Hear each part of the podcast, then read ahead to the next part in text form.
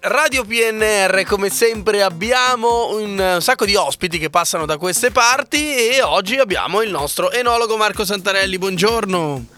Buongiorno Davide, buongiorno Radio PNR, bentrovati. Mercoledì siamo al nostro appuntamento fisso. Eh, esatto, ormai. esattamente. Allora siamo già al terzo appuntamento, se non sbaglio, al quarto, non me lo ricordo. Vabbè, comunque diamo il diversi. terzo, non c'è due senza il tre e Terzo. il quattro viene da sé, Esatto. dicevano gli antichi. Esattamente, quindi proseguiremo. e Noi oramai stiamo dando anche una ricetta del giorno ogni volta. Addirittura, E sì, addirittura. esattamente. Quindi poi andiamo magari a vedere se questa ricetta del giorno si sposa effettivamente con il vino che ci suggerirai oggi. Partiamo Mm. dal suggerimento del giorno. Di quale vino eh, ci parli?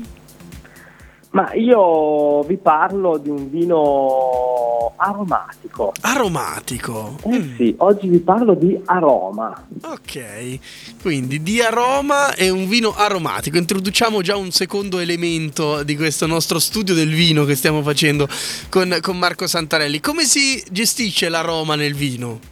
Beh, l'aroma del vino si gestisce soprattutto con una lavorazione precisa e oculata.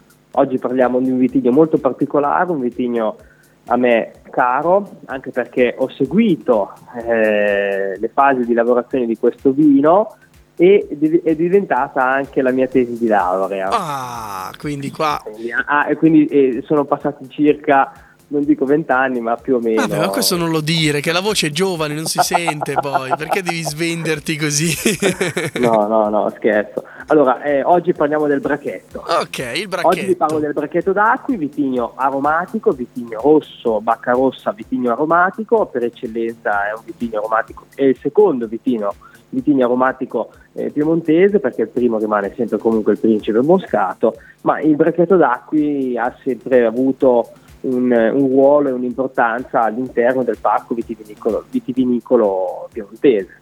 Ok, ma per avere un vino più aromatizzato o meno aromatizzato, dove si va a intervenire? È una questione di uva oppure c'è una lavorazione No, allora in questo caso è, proprio, è, è prettamente una questione di uva, cioè gli aromi contenuti all'interno degli acidi del- della bacca, che si chiamano terpeni, vengono, si sviluppano durante la fase di fermentazione. Però attenzione, eh, questi terpeni, che sono composti chimici che sono all'interno della bacca del vitigno, eh, rimangono più o meno a seconda della lavorazione che si fa sul vino, o meglio, questi terpeni sono legati chimicamente, faccio una cosa molto semplice, chimicamente sono legati agli zuccheri, quindi più un vino rimane dolce e più l'aroma è presente, quindi questi terpeni rimangono all'interno della soluzione idraulica, più il vino viene fatto fermentare, quindi viene consumato tutto lo zucchero e meno rimangono all'interno del, del- del vino. Quindi se si vuole fare un bracchetto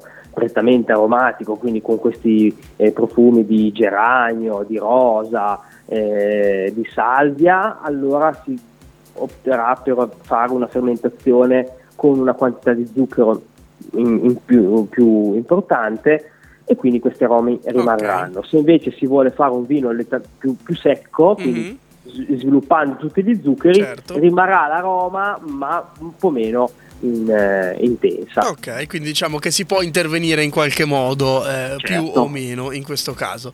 Allora, noi il- la ricetta del giorno era il bunette. Si sposa bene il bunette? Ah, direi che, direi che io a, a mia insaputa mi hai preso proprio a fagiolo perché l'aroma intensa del, bune, del bunetto, scusate, l'aroma intensa del, eh, del bracchetto con questa anche un po' spiccata acidità che ha di suo si sposa molto bene con l'aroma del cioccolato e anche un po' del caffè che ha il bunette, perché comunque ricordiamo che all'interno del bunette della tradizione abbiamo sia una quantità di cioccolato perché a base di cioccolato, una piccola quantità di caffè per smorzare un po' l'aroma dell'amaretto con cui viene effettuato.